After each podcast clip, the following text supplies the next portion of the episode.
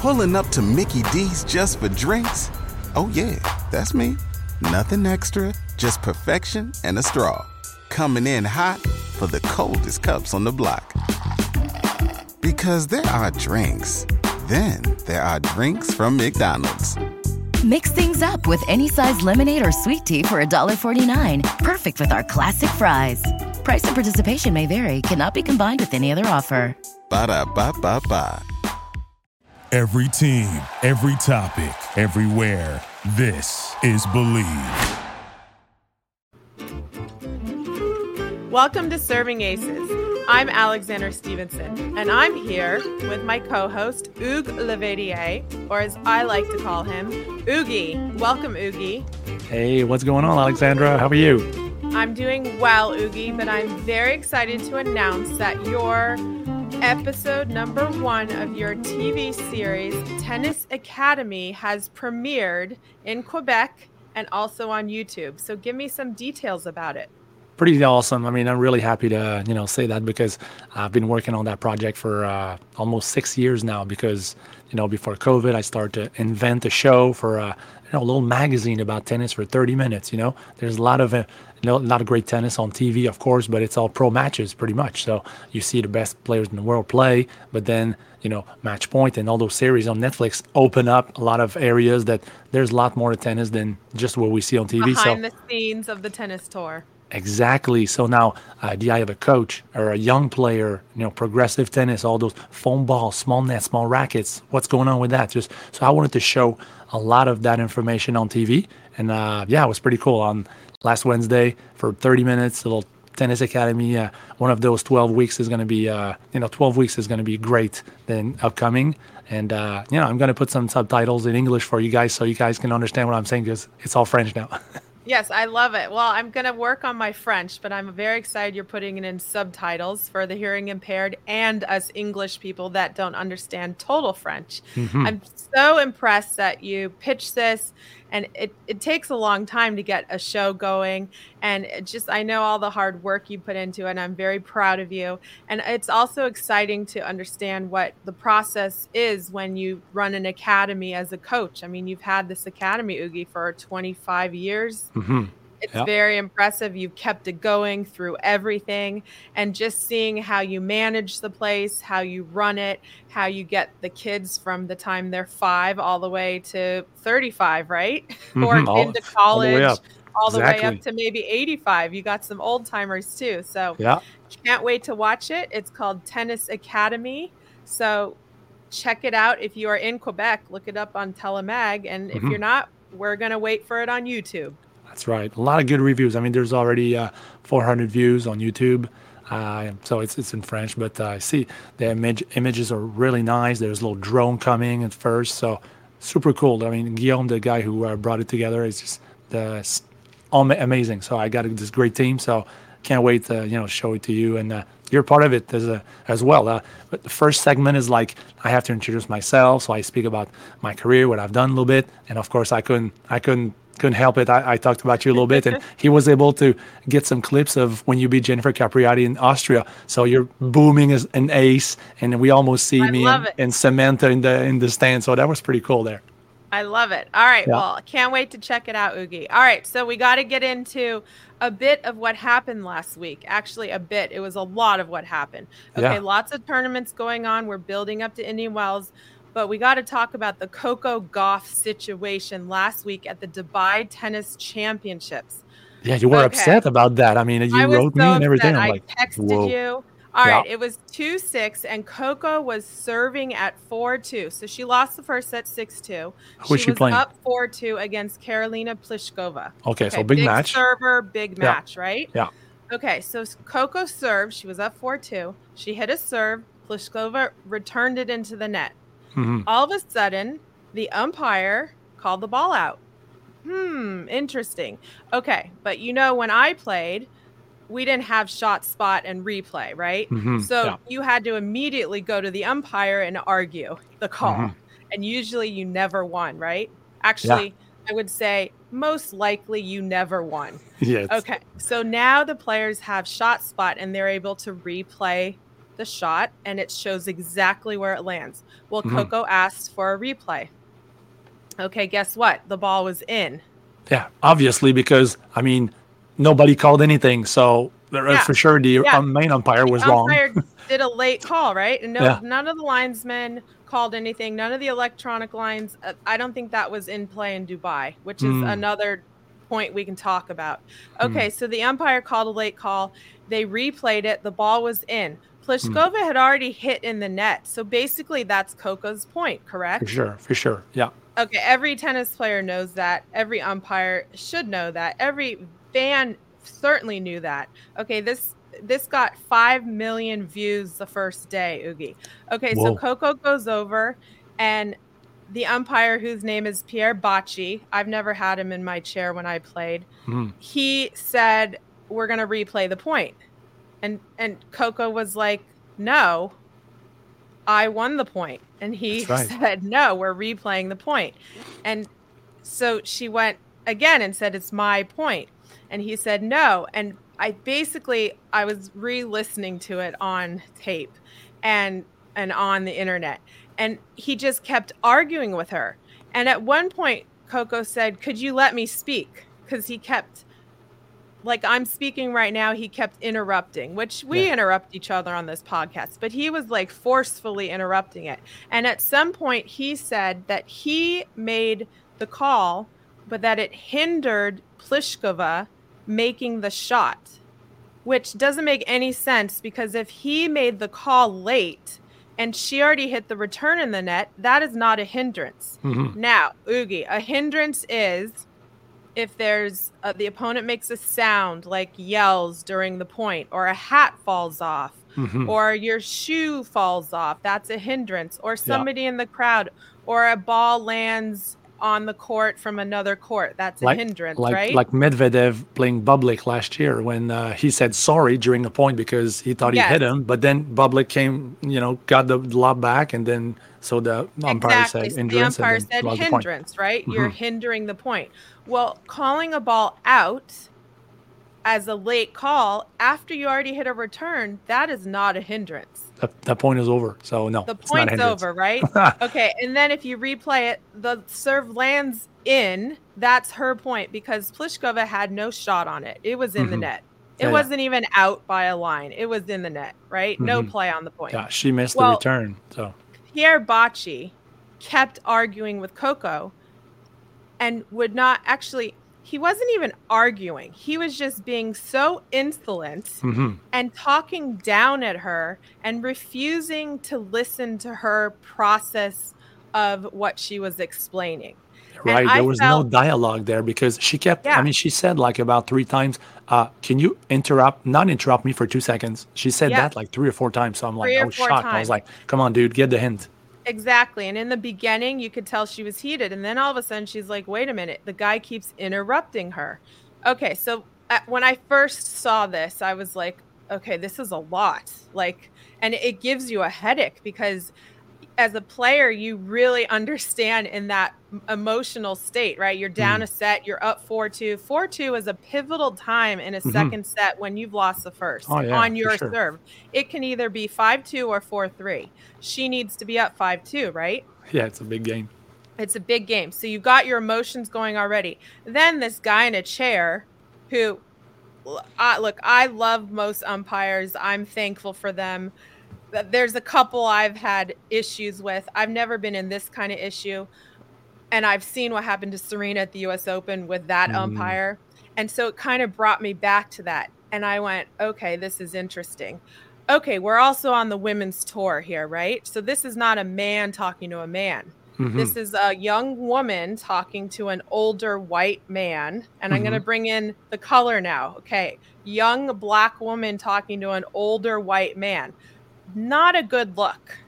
yeah, right? it's not an ideal situation there. Could Not have been a- ideal. A, women's referee could have been much better, but Yes. no. But then, okay, take the color out of it. It's still an older man Mhm. talking down to a younger woman. Okay. So you've got two different looks at it. And Mhm. then you have Coco standing up for herself and saying, Could Yeah. I please speak without you interrupting me? Okay. Then the tide changes and you're like, okay, this umpire is being really chauvinist and he's talking down to her and not letting her finish her thought. Mhm. And she's trying to get her thought across and he's just not listening. And he's also not standing down for that he was wrong. And is he now lying or does he really believe that he hindered the point? And then he won't even bring out a supervisor. That's Yeah. another point.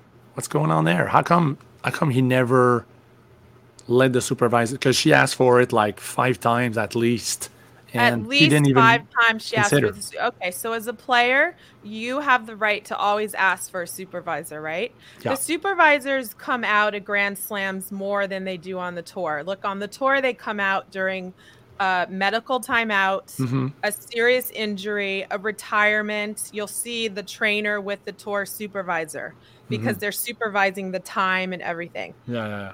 I've asked for a tour supervisor only once in my career, and it was when I was called the N word, and that was a serious situation. Jesus. Yes. Where was that? Which which co- was which in- country was, was- that? It was in America, Ougi. It was in What? an indoor No. tournament, yes. And the umpire um, said that I was incorrect, and I said, "Excuse me, I heard it." And not only on. that, I was called it. I was also called another word in a different language. Uh, that wasn't very nice. That's Okay, terrible. actually, that's happened to me twice. Once in the south at a tournament, I got called the N word, and once indoors, I got called the N word. And both times, the umpires did not stand up for me, and I called the supervisor. Okay, so For that's sure. a serious incident, right? Now, But I'm going to say this. I'm glad you say that because that means that means the referees are. I mean, they need to think about like, okay, what's going on? Could, could get, let's get those ethics up a little bit more because there's yeah, no way that exactly. I heard But that. I'm going to say this this was not on the WTA tour. That never happened to me on the WTA tour. It happened to me on the Challenger tour. Oh, okay. on the ITF slash USTA circuits where it's the Wild West, the girls are out for killing. And I say that literally, you know, it's eat or be eaten, right? It's the sure. challengers. It's That- rough. You've seen Mhm. it. I've seen it. Most people don't see it. So it was a totally different situation. This was a big tournament. It was Yeah. in Dubai. It was under the WTA. The umpire had no just first of all, he should have just said, "Okay, here is the rule. I made the call and I felt it hindered Pliskova." Mhm. And then Coco can say, "That's not correct. I'd like the supervisor." All right, so where was the supervisor in all this? Instead of arguing for 5 minutes, why Yeah. didn't the supervisor come out and try to take the heat out of the moment, right? Mhm. Did And we be find the out? third Did person. we find out well, she was? I he? found out who the supervisor was, Ougi. The supervisor was Donna Kelso, who I've known for probably 24 years since I've there started She's been on there the for tour. a while. She's been there for a long time. She has done 110 Grand Slams as a supervisor. So she is very well ver- versed in all this stuff. She was not far because mostly supervisors' offices are right outside the stadium Yeah. or right inside the stadium in the tunnel, or she was hanging out by the tunnel watching all this. Now, Mhm. the question is, Ougi, and I know Donna, she's a lovely lady. She's, she, you know, everybody makes mistakes, nobody's perfect. Mm. But why the heck did Yeah. she not walk out on that court? She should have been there. make the optics look better because first of all you got an old older i won't say Mhm. old older white french see french i think it's french Mm. Yeah, could be. bacchi could We'll be it italian we Yeah. got to check that out okay but i'm just going to say older white guy Mm-hmm. talking down literally talking down because he's in an umpire's chair Yeah. to a young african american superstar hello, if you're the WT tour and you want good optics, wouldn't you take the flames out of this right away? You douse run on the court. fire? You Donna, run on that court. She's got to be running. Especially Coco Gauff was named one of Time Magazine's Woman Women of the Year. She just got named that. So Yeah. this is Coco Gauff. She's right now the biggest thing in women's tennis. Maybe tennis, okay, Djokovic, yes, but what she did at the US Open, if you talk to people in America on the street, I'm going to say on the street, they're Mhm. starting to know Coco Gauff. Oh yeah, for sure. She's huge. Come on. Yeah. So what the heck? How did this even get out of hand? First of all, that's a bad thing. So Donna Kelso needs to be like they need to sit in a meeting and be like what do we do this this is not a good look especially hey. now with electronic line calls ai everything's mm. you're they're trying to the supervisors and the umpires they that's their job right? Yeah. they don't want to be obsolete. They don't want to have to go away. Players you you want an umpire around. You don't want to totally go electronic. I don't know. Maybe you do. Maybe it takes this uh, part out of it. we do. But 100%. 100% is, do you electronics go totally electronic yeah, yeah for sure. of, for sure. get rid of human error oh yeah and get rid of those discussions that are we don't need that. We just want to see you know people players just play. And then uh, hindrance there's no way come on. I mean once that ball hits the net after the return of pliskova it's it's done. That point is done. And yeah. I thought Coco did a great job just to regroup herself and because she knew the rule and she knew she was 100% right. And when you're a player and you know you've been robbed, that's tough to focus after that. Well, and, it's, and it's even worse because the shot spot, the the replay showed she was correct. Yeah. And that's why it was so startling to watch her. Mm. S- seriously, she was socially self-defending yeah. in front of this umpire where she has to look up to him and he refuses to even budge and keeps arguing with her. And the fact that she came out and she reset hmm. and was able to win the match, obviously that showed you she took that internal rage of fire and anger and channeled yeah. it into winning. And that exactly. was the good thing, right? Because it could have gone the other way. It but could. I have one more thing, Ougi, to say about this what the heck was Karolina Pliskova thinking? Okay, if you are a woman on the tour with another woman, right? Okay, I mm-hmm. know mm-hmm. it's different because on the men's side, it's just a different way of competing, right? The women mm-hmm. always kind of have that bitch factor. Yeah. They always want to beat you. But come on, show some solidarity here. If you're seeing this argument go on, why are you just laughing about it and letting it go get out of hand? Yeah, you're right. She started to talk to her camp and just laughing, laughing it off and everything. I yeah, like, I thought that was on. very odd because she's a veteran, and maybe I don't know if they like each other. Maybe they don't. But even if you don't like your opponent, if you're seeing this happening with an umpire, you you got to insert yourself and like try to help your fellow compatriot and your mm-hmm. fellow tennis player against something that isn't correct. I mean, she mm-hmm. could have really stood up and said, "Look, you didn't hinder me. Yeah. I You're, missed it in the net, right? Be honorable. point. Let's keep on playing. Yeah, for sure. I mean, you'd see guys do that. You'd see. I can see Alcaraz say, yeah. just do, just say, "Hey, man, uh, maybe you missed something." Uh, like talking to the referee. Uh, I just lost that point because it didn't hinder me. I just laid the ball in the net, and yeah, yeah. that's it. So I lost the point. point. Move on. Yeah. That's what that's what Pliskova should have done. But you know what it reminds me of? I'm going to bring this back up it, it, I know we've talked about this. Remember Serena at the French Open when Justine Henin put up her hand? Oh yeah. And then Serena said she put up her hand and Henin lied about it. Mm. Okay, so you got to say, look, not everybody has great character. I'm not saying Pliskova lied about this. I'm just saying she didn't do anything. She just ignored the fact and let Coco get abused by this umpire for five to seven minutes. Mm, you're right. Yeah, she, she, she definitely could and should have said something about it for sure. She could and should have. And yeah. at some point, you gotta, as a player, you gotta respect the game, but also respect your opponent. It's hard to do because you're in a battle, and it's like in the challengers. I got called the N word. You think I liked that when the opponent called me that? No, they didn't respect me.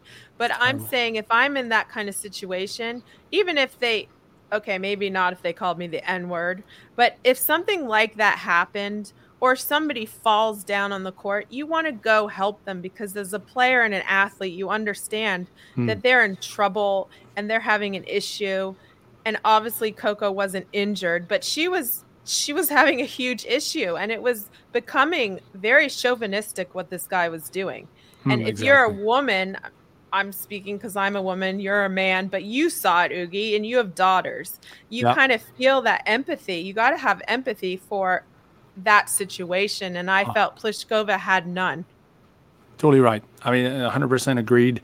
And a, a lot of, I hope journalists, uh, journalists uh, tomorrow, day after, they follow up on that.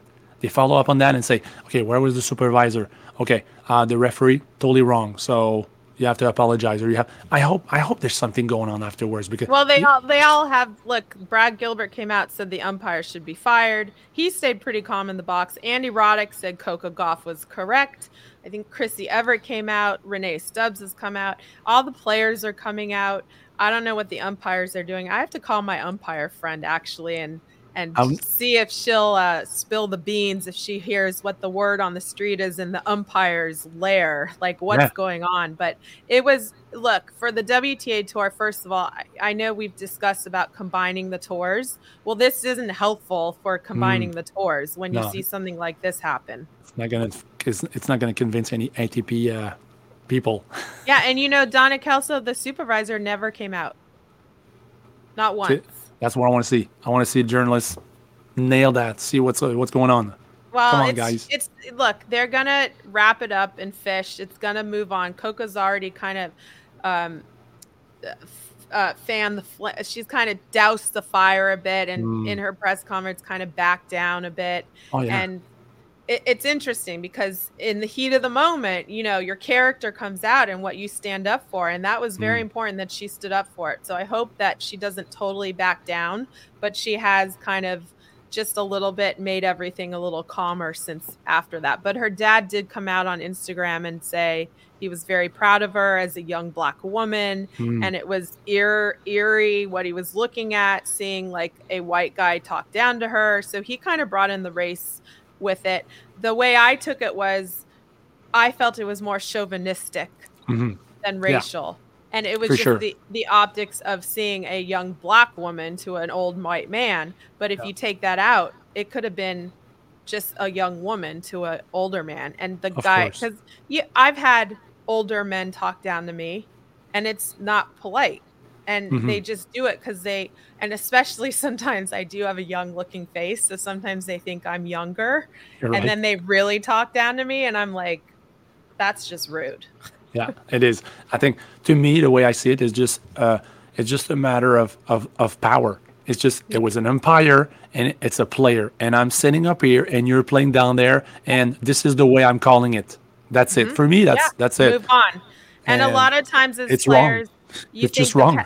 yeah, you think the player has power, and the umpire thinks they have more power, and that's one of the reasons why Serena did get defaulted from the U.S. Open.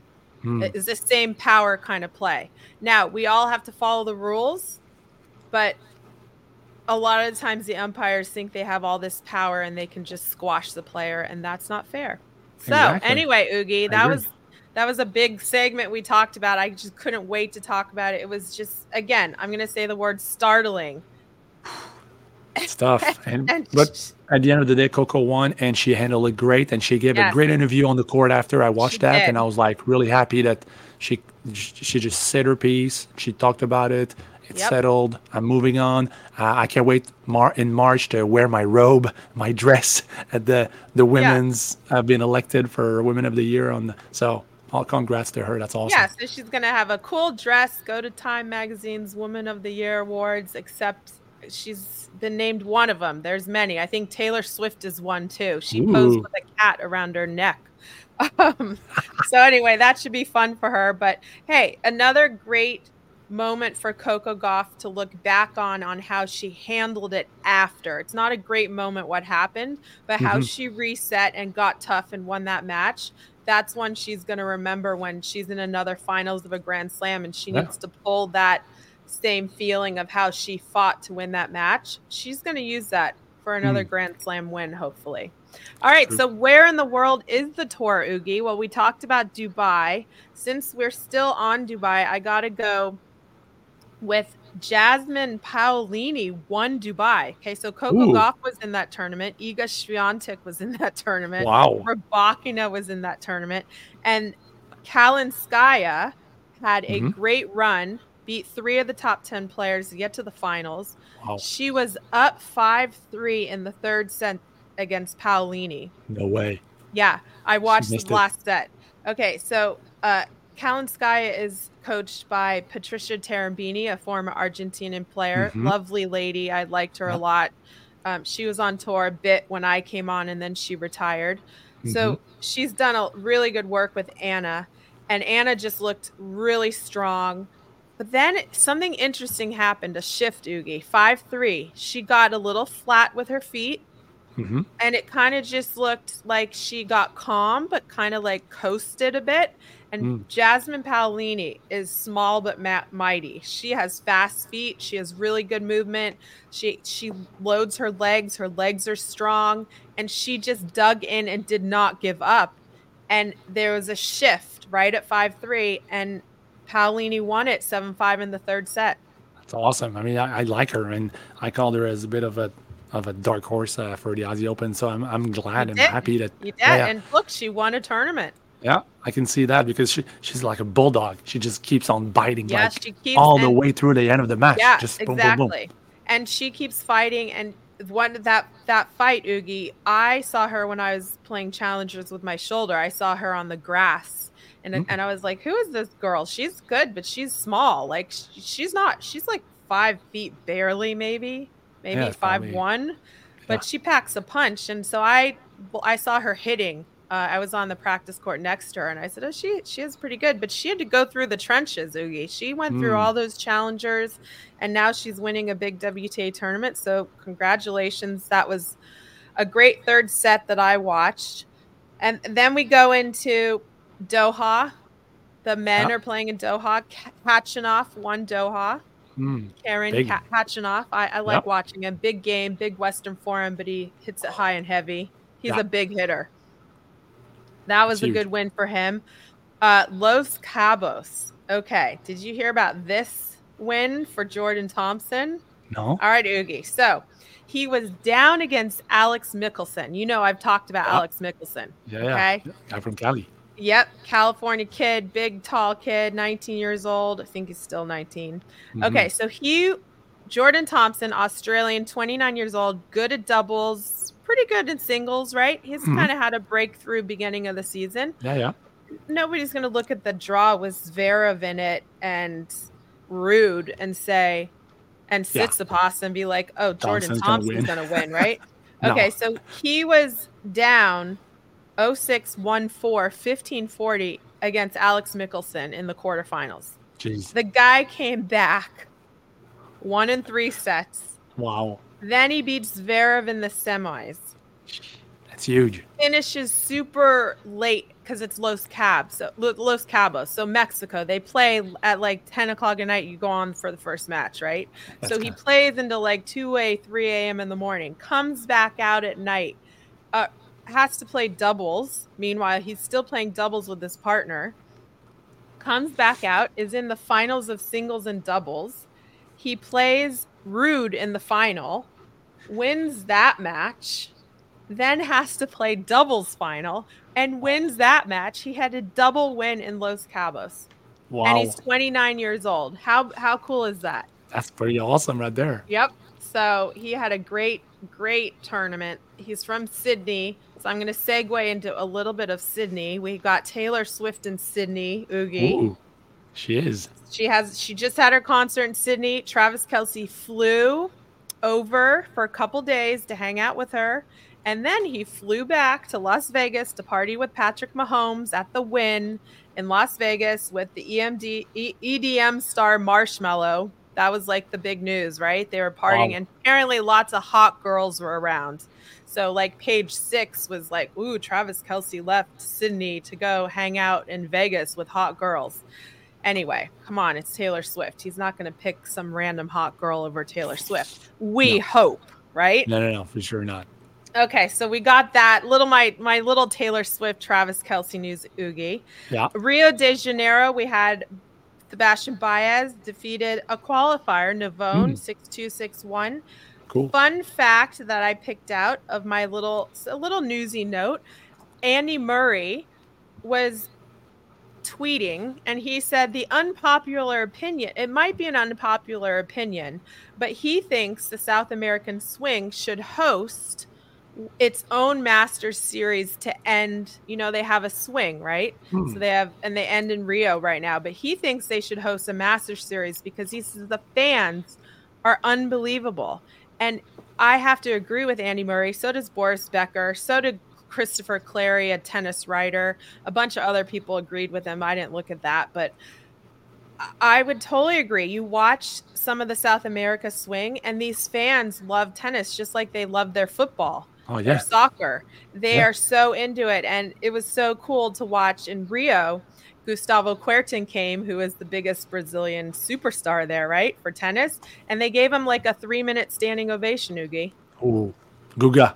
Yeah, he's so, awesome. Hey, everybody loves him look if the if they could get enough money going they should mm. have a masters event there and then everybody comes to the desert for indian wells i think that'd be a great idea if anybody can get it going it's andy murray ougi it's true hey it's it's true i mean i remember the um, the argentinians did a huge tour for uh, juan martin del potro uh, a bit mm-hmm. back so stadiums were filled uh, you know federer was there and uh, was just so big. So I totally agree with that. So let's make it happen. It'll yeah, be awesome. The Diego, timing would be great.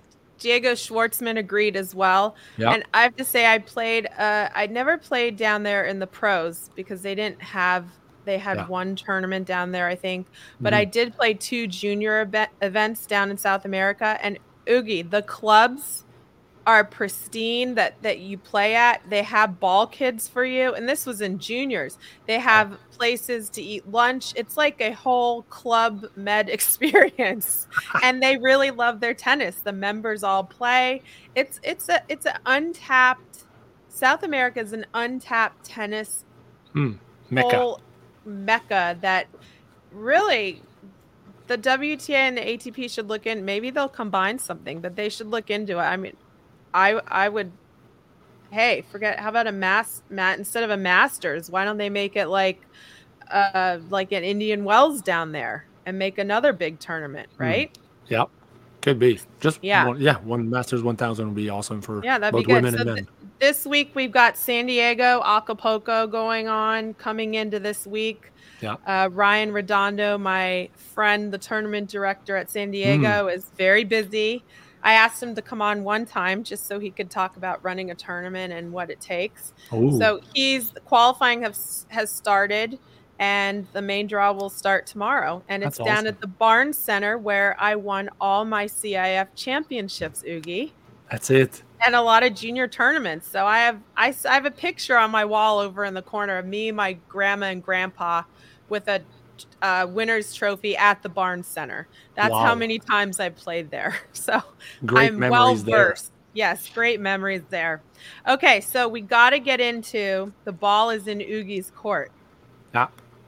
Let's All do right, it. So the theme is we talked about this last week, the art of the one-handed backhand Ougi.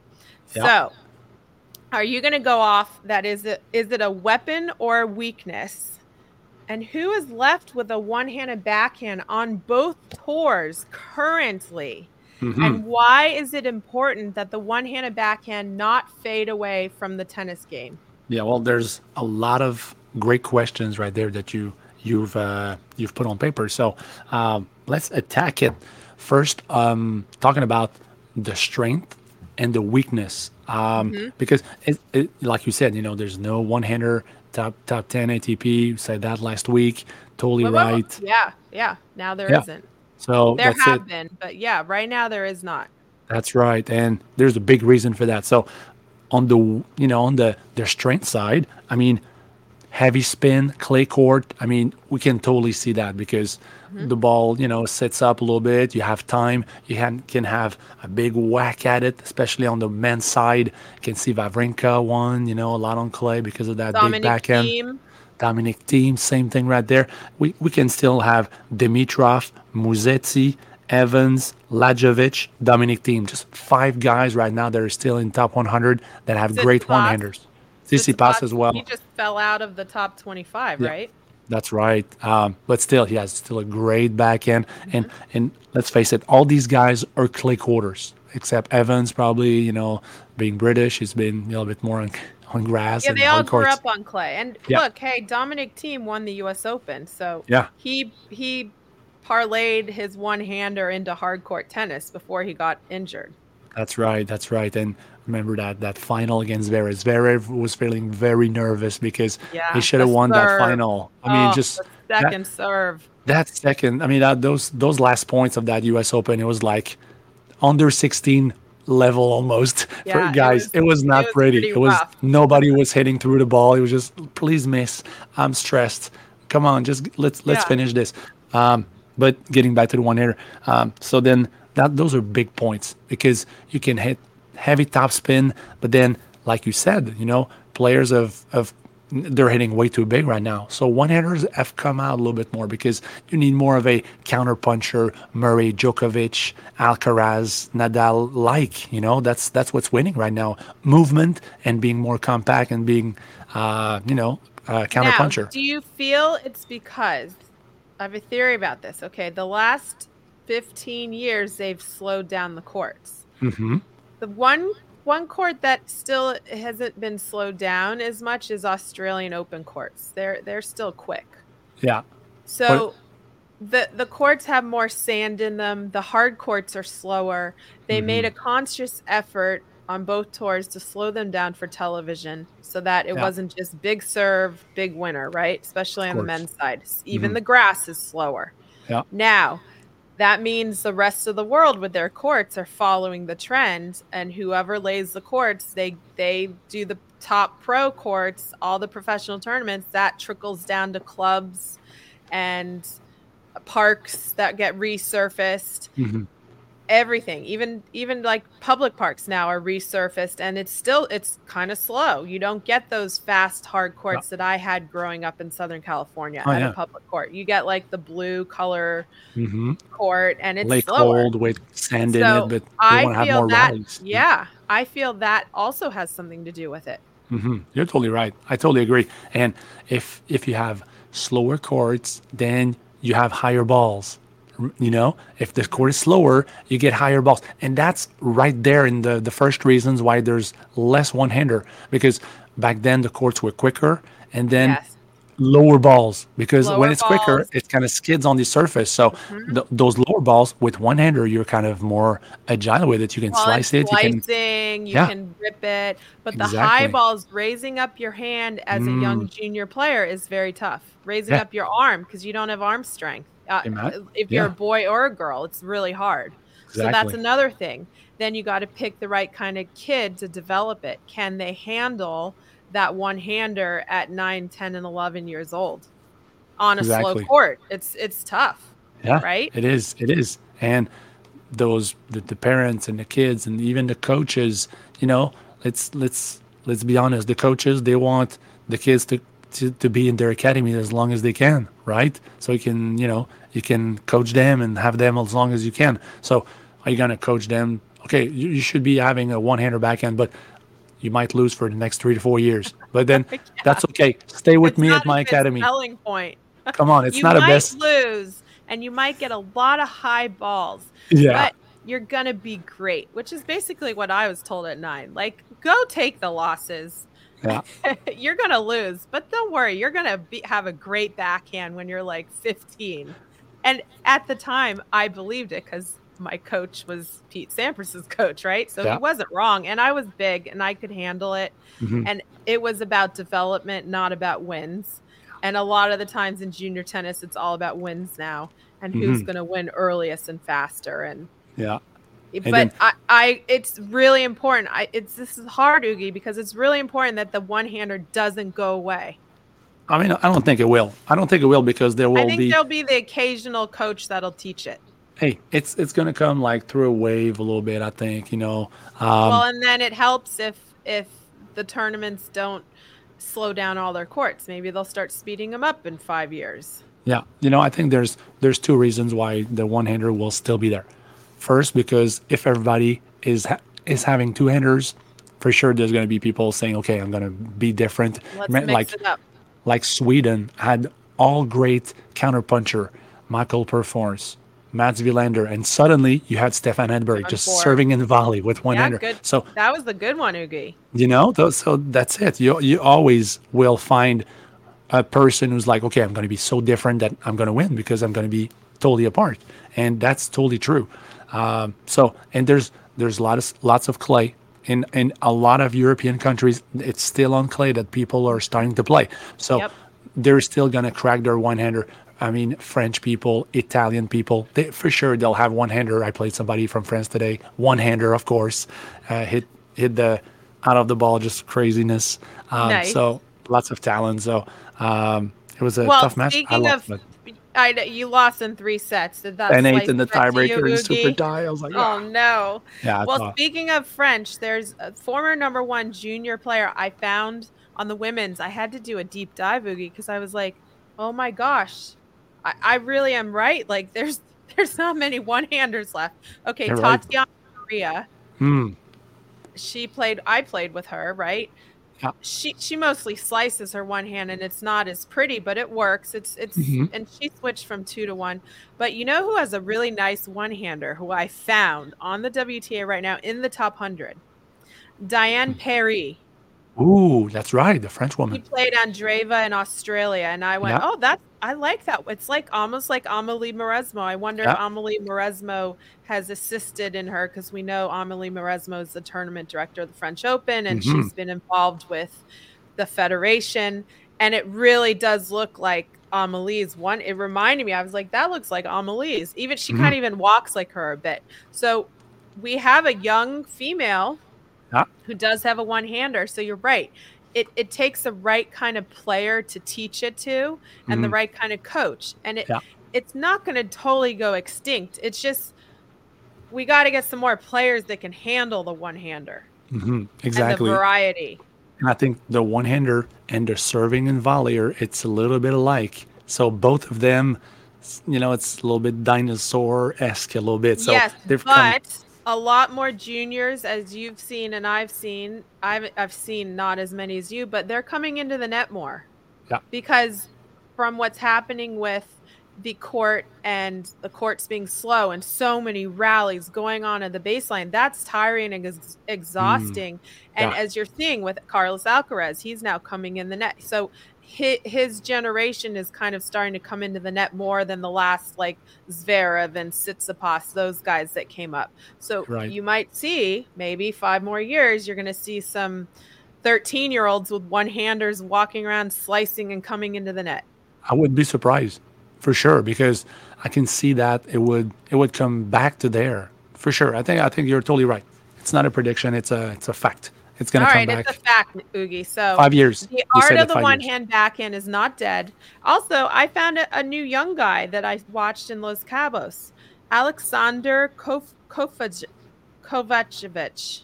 Kovacevic. Kovacevic. Mhm. American, not an American name, but he Yeah. must have been, come over when he was little or born here. Serbia or Croatia for 25 sure. years old. He's an itch, so yeah, Yeah. Serbia or Croatia. But Alexander, that's Russian. Maybe he's a mix, right? 25 Could be. years old, coached by Dean Goldfine and Brian Garber. So USTA connection. Mhm. He had a pretty nice one hander. I was watching him play. So hey, 25 year old one hander. There's a couple. Yeah, I mean, plus it's so nice to hit. Just, just whack it. Just boom. It's awesome. Yeah, just like yours. Yeah. yours. So he's. Pretty cool. And then you can you can slice, come in, chip in. So a lot of because because when the ball is low with two handers, you're kind of that's that's the weak point right there. So when Yep. it's higher, two handers good. Oh, it's so Uh, funny you said that because yeah, I I mean- had my little student is in the finals of her tournament um, tomorrow, and her dad was texting. She's starting to slice, and and she does it on the back end and the front. The slice, is, we're working on her slice, but I know at three all in the second set, if you won the set six four and you're getting low balls, it's not the time to start trying to slice. Mm, So she goes, her legs were getting tired. So she like likes to stick her butt out and go straight leg and try to slice, which is not the right way. So you're right. For two handers, it's tough to get down low to that and get that dip through it. Yeah, I mean when when when somebody has a very good slice, you're into a match no matter what. Because if you keep that ball sliced very low, the opponent cannot really hit a flat out winner all the time. That's impossible, you know. And if All you right, so- slice short, it's even better. So Short all slice, these all, there you go. That's it. Because on women's tour, uh, and you know, I was giving you so some advice like if if if a lot of baseliners hit flat on both sides. Normally, they don't really slice well. It's not natural. So, and your slice was great. So, we worked on it. Just slice, you know, cross court angle a little bit, and you get you get these great two handers uh, out of their out of their own element. So. Yep, and move them up. All right, yep. so my producer found this funny quote, which uh, it's not a funny quote. It's actually very relevant to our conversation right now. I just thought it was funny that she happened to find this. Okay, it was from the Charleston Post and Courier, April 2011, Ougi. Okay. Using slice and power with an old school one handed backhand, serving with sheer power and pinpoint accuracy, and hitting huge forehands, Stevenson overpowered her opponent. that was the lead of the story when I played in Charleston on clay. That was the it. lead, using slice and power with an old school one handed backhand. So that's it. exactly what we're talking about, Ougi. Exactly. Oh, it's not going to go away. That's that's for sure. No, definitely uh, not. A lot of a lot of players still need you know hit hit slices, touch, come in. So yeah, you need the one hander on the racket there. You can't, we, you can't do all these things. And we need the variety in tennis. Everybody can't look the same, and everybody can't play like Djokovic, right? Yeah, exactly. Yeah, and on the women's, I hope we get some more women with one handers. I was very disappointed. There's only two. Hmm, so, it's true, huh? There's, yeah, there's only two right now in the top gonna, hundred. It's gonna come back because it's always you know you've had Justine Henin, Amelie Mauresmo.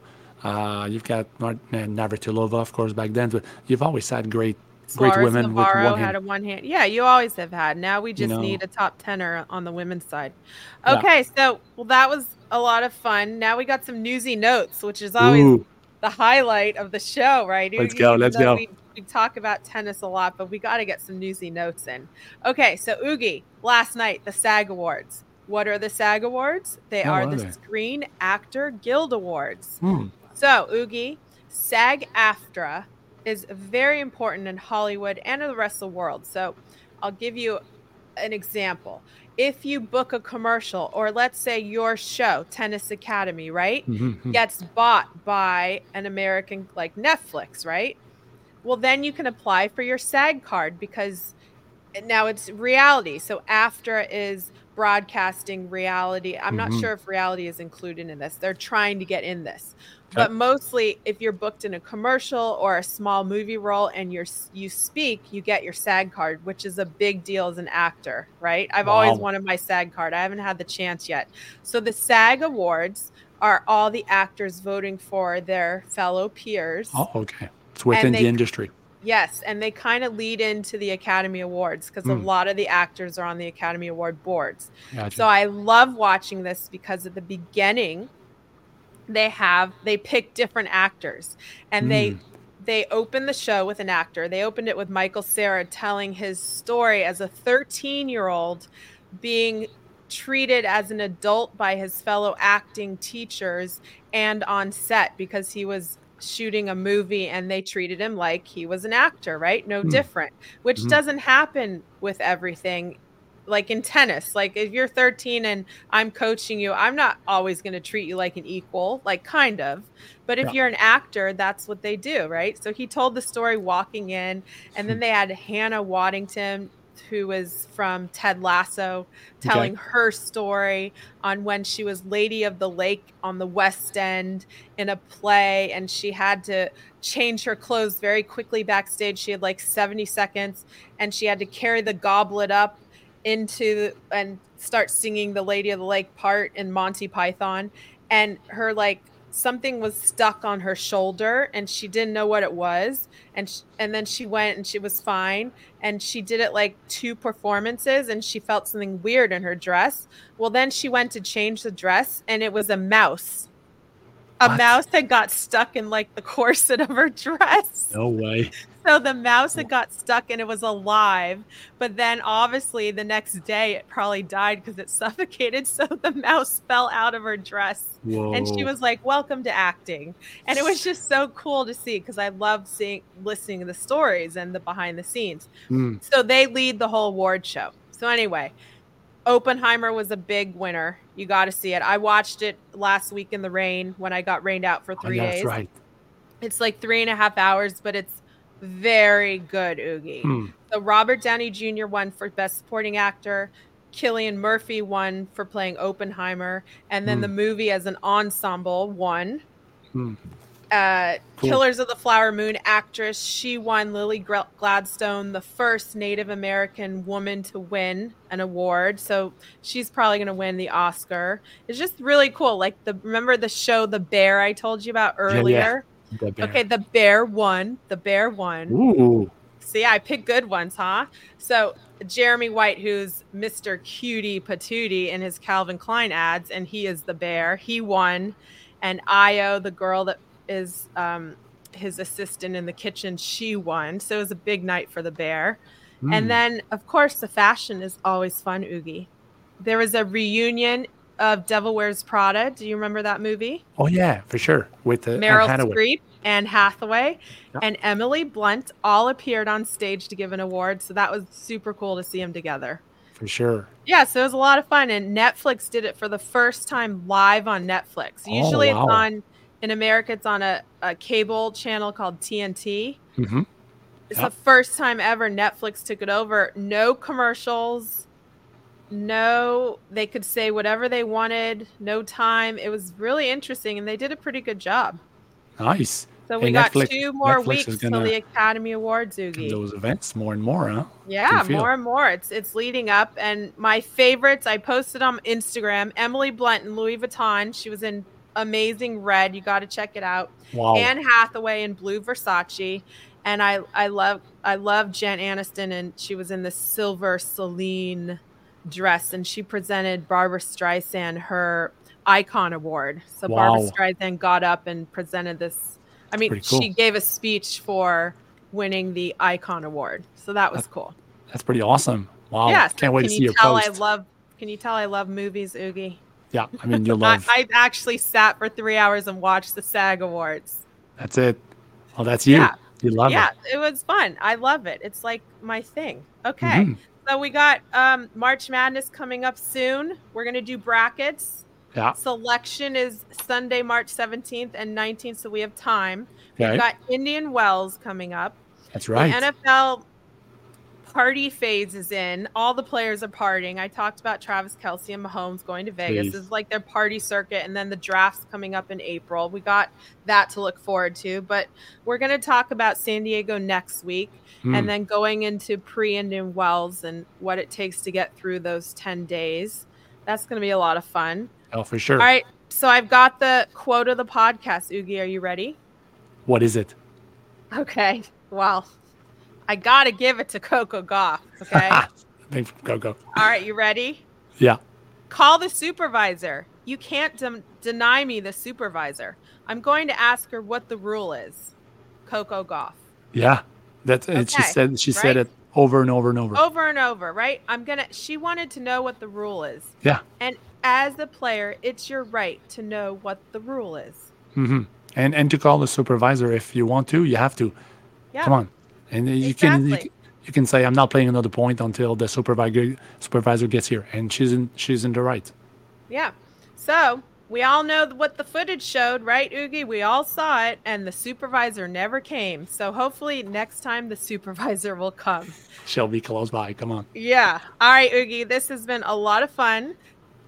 I'm glad you are here. I'm very proud of you for your first season starting last Wednesday. You've got 12 episodes coming out. Can't wait to watch. This has been Serving Aces with Alexandra Stevenson, and we will see you next time. Take care. Bye. You know, when you're listening to a true crime story that has an unbelievable plot twist that makes you stop in your tracks? That's what our podcast, People Are the Worst, brings you with each episode. I'm Rachel. And I'm Rebecca. We're identical twins who love true crime cases that make you say, didn't see that coming, and we hate the people responsible for them. Listen to People Are the Worst now on Apple, Spotify, or wherever you get your podcasts.